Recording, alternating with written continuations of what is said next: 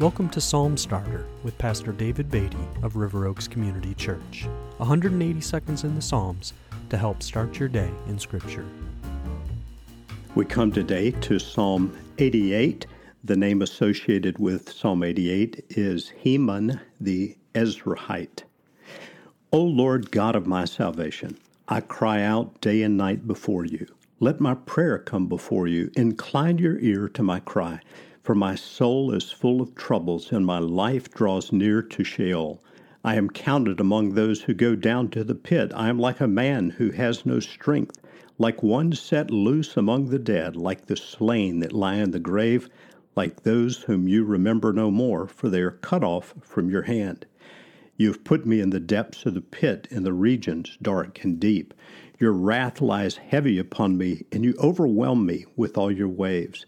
You have caused my companions to shun me. You have made me a horror to them. I am shut in so that I cannot escape. My eye grows dim through sorrow. Every day I call upon you, O Lord. I spread out my hands to you. Do you work wonders for the dead? Do the departed rise up to praise you? Is your steadfast love declared in the grave, or your faithfulness in Abaddon? Are your wonders known in the darkness, or your righteousness in the land of forgetfulness? But I, O Lord, cry to you. In the morning my prayer comes before you. O Lord, why do you cast my soul away? Why do you hide your face from me? Afflicted and close to death from my youth up, I suffer your terrors. I am helpless. Your, your wrath has swept over me. Your dreadful assaults destroy me. They surround me like a flood all day long. They close in on me together. You have caused my beloved and my friend to shun me.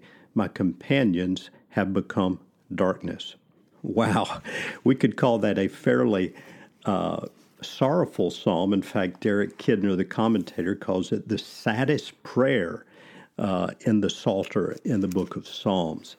And it, it, with many of the other laments that we've seen so far in the book of Psalms, we find that somewhere in this psalm there is a note of praise. Not so with this psalm it seems to end on this uh, lamenting note. So, what do we take from that? What do we learn from Psalm 88? Well, I think a key lesson is that sometimes God's people don't see an end to their sufferings in this life. Sometimes we turn to God in suffering, seek Him in prayer, and we simply have to persevere. But do note how the psalmist begins Psalm 88 by crying out, O Lord God of my salvation, I cry out day and night before you.